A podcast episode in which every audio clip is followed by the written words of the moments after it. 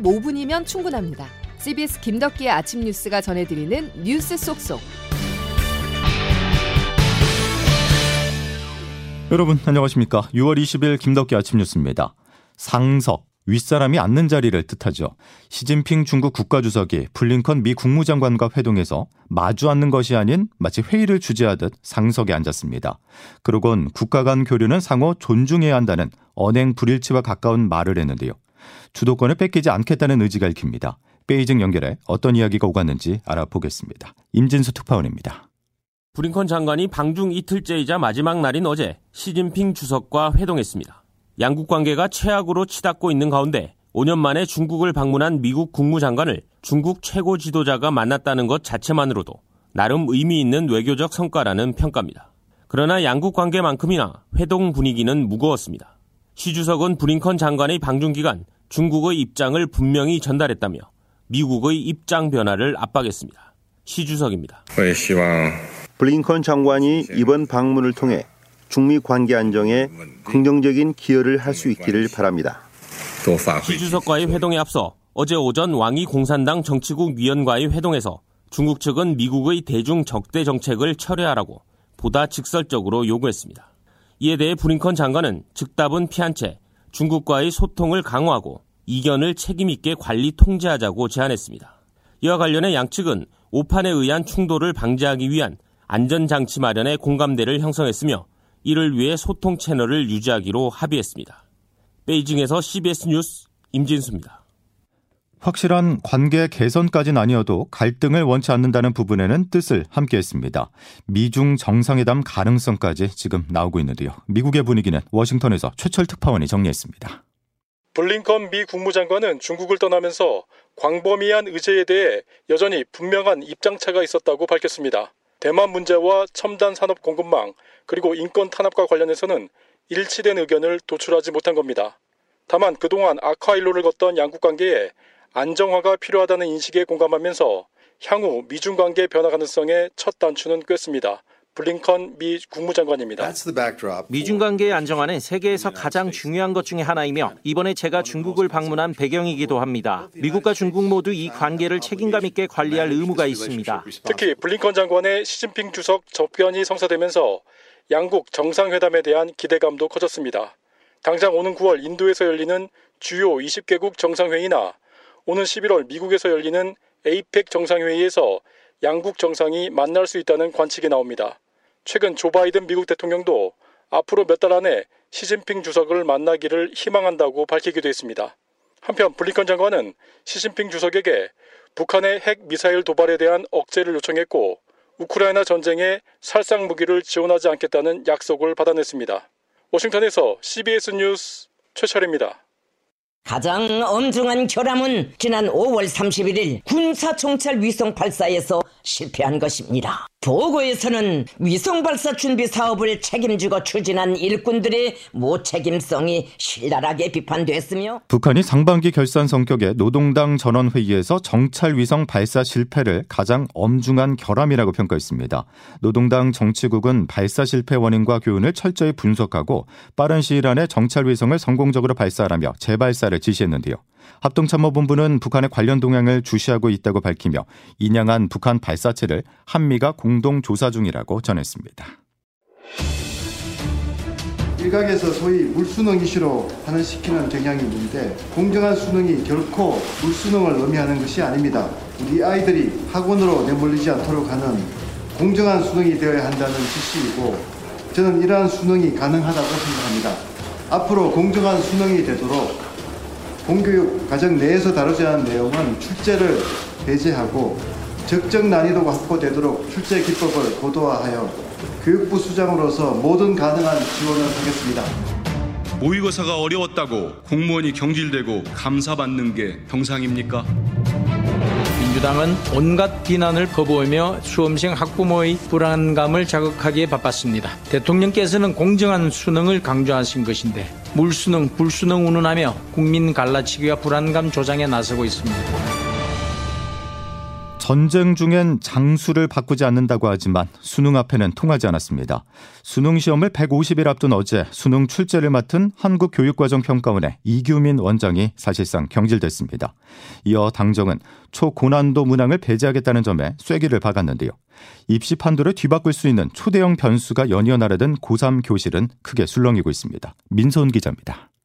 많이 불안한 것 같아요. 150일 전에 갑자기 바, 바뀌려고 뭔가 조짐이 보이니까 이제 막막한 느낌? 정확히 어떤 기준에서 어떻게 없어지고 엄청 혼란스럽고 너무 혼란스러운 거지. 이게 쉬워도 어디까지 쉽게 나올 거며. 그래서 이제 엄마들은 올해 겨울 대학 수학 능력 시험을 앞둔 수험생들과 학부모들은 일대 혼란에 빠졌습니다. 윤석열 대통령이 공교육 교과과정박 출제를 배제하고 이른바 킬러 문항, 즉 초고난도 문항을 출제하지 말라는 등 갑작스레 수능 출제 방향을 진두지휘하고 나섰기 때문입니다. 심지어 수능 출제를 주관하는 한국교육과정평가원장까지 전격 사임하면서 학원과 혼란도 가중됐습니다. 입시학원 관계자입니다. 입시 예고를 1년 전에 먼저 하잖아요. 그 다음 5월에 뭐 전형 발표하고 이렇게 하는데 이게 저희는 조금 황당하기도 하고 어이가 없는 거죠. 전문가들은 정부가 대학 입시 관련 사항은 4년 전에 예고하도록 한 현행법까지 어겼다고 지적합니다. 남윤곤 메가스터디 교육 입시전략 연구소장입니다. 어느 정도 예측 가능한 대학 입시 시장이 돼야지 선의의 피해자가 덜 생기는 입시 상황으로 바뀌어질 거라서 CBS 뉴스 민소은입니다. 학원을 다녀야만 풀 수 있는 문제가 수능에 나온다는 건 비정상적인 게 맞죠. 하지만 어떻게 어떻게 물수능 논란을 피하면서도 변별력을 확보할 것인가 하는 점은 쉬운 문제가 아닙니다. 고차 방정식에 가까운 변별력에 대해서는 조태임 기자가 짚어봤습니다.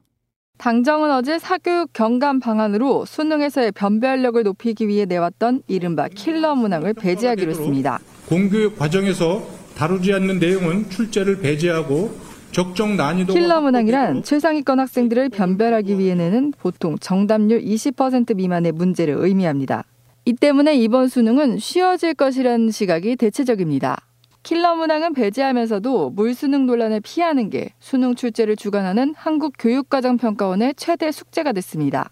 학원가나 교육 전문가들은 이른바 준 킬러 문항이 9월 모의평가부터 대거 등장할 것으로 예상하고 있습니다. 준 킬러 문항은 난도는 높지 않으나 문제풀이 시간이 긴 정답률 40% 미만의 문제를 의미합니다. 하지만 일각에서는 준킬러 문제가 늘어날 경우 킬러 문항을 포기하고 쉬운 문제에 집중했던 중위권, 중하위권 학생들에게는 오히려 시험이 더 어렵게 느껴질 수 있다는 지적도 나옵니다. CBS 뉴스 조태임입니다. 윤석열 정권은 민생, 경제, 정치, 외교, 안전을 포기했고 국가 그 자체인 국민을 포기했습니다. 그야말로 오포 정권, 국민 포기 정권이라고 할 수밖에 없습니다. 저에 대한 정치 수사에 대해서 불체포 권리를 포기하겠습니다. 구속영장을 청구하면 제발로 출석해서 영장 실질 심사 받고 검찰의 무도함을 밝히겠습니다. 더불어민주당 이재명 대표가 승부수를 던졌습니다. 본회의 교섭단체 대표연설에서 사전 예고 없이 불체포 특권 포기를 전격 선언했는데요. 어떤 의도가 숨어 있을까요? 최인수 기자가 분석했습니다. 사전 연설문에는 없던 깜짝 발언이었습니다. 더불어민주당 이재명 대표는 어제 국회 교섭단체 대표연설에서 불체포 특권 포기 선언으로 정치적 승부수를 던졌습니다. 구속영장을 청구하면 제발로 출석해서 영장 실질 심사 받고 검찰의 무도함을 먼저 민주당 방탄 프레임을 돌파하려는 목적으로 보입니다. 윤석열 정부의 사정 칼날을 정치 수사로 규정하면서 압수수색과 구속 기소, 정쟁에만 몰두하는 압구정 정권이라고 이재명 대표는 표현했습니다. 한동훈 법무부 장관은 이런 반응을 보였습니다. 그걸 어떻게 실천하는지는 잘 모르겠습니다. 중요한 거는 대한민국의 다른 국민들과 똑같이 자신의 사법 리스크를 불식시키고 거취에 관한 잡음을 차단하려는 측면도 있습니다.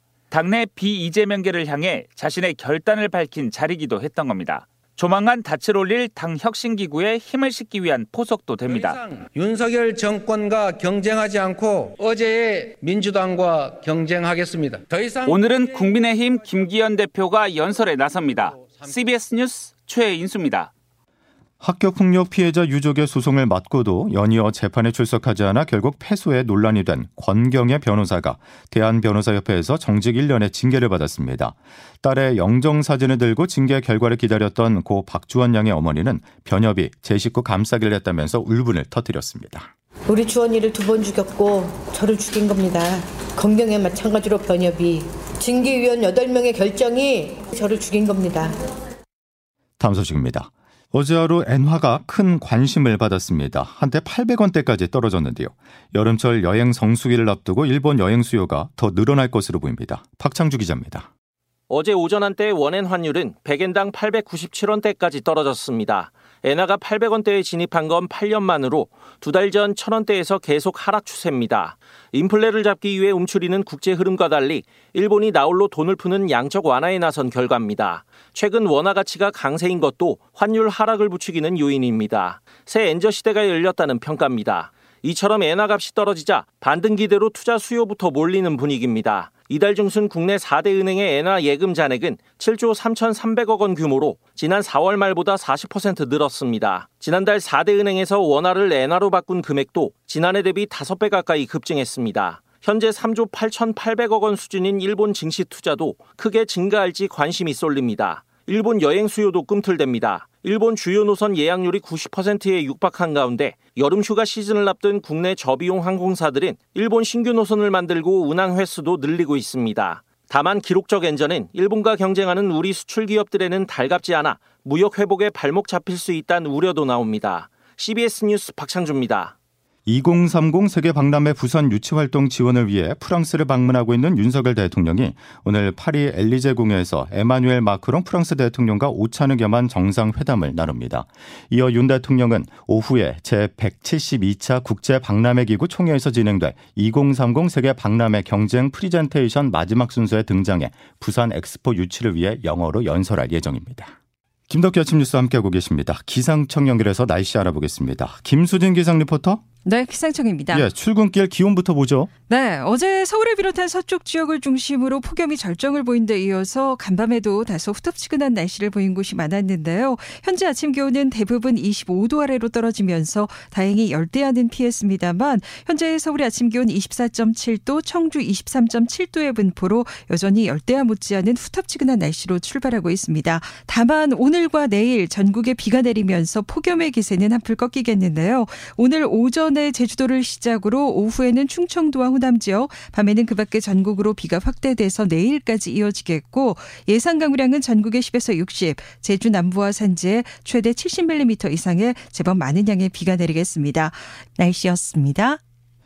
주식 계정과 관공서 출근이 늦춰지고 비행기 이착륙에도 영향을 미치는 날이 바로 수능 시험일입니다. 학생들 그리고 우리 사회의 수능이 차지하는 의미를 알 수 있는데요. 2024학년도 대입 전형 계획은 지난 4월에 이미 확정 발표된 상황입니다. 지금은 물불을 가리지 않고 개혁을 외치기보단 내실을 다질 때가 아닐까요? 힘덕기 아침 뉴스 오늘 순서 여기까지입니다. 고맙습니다.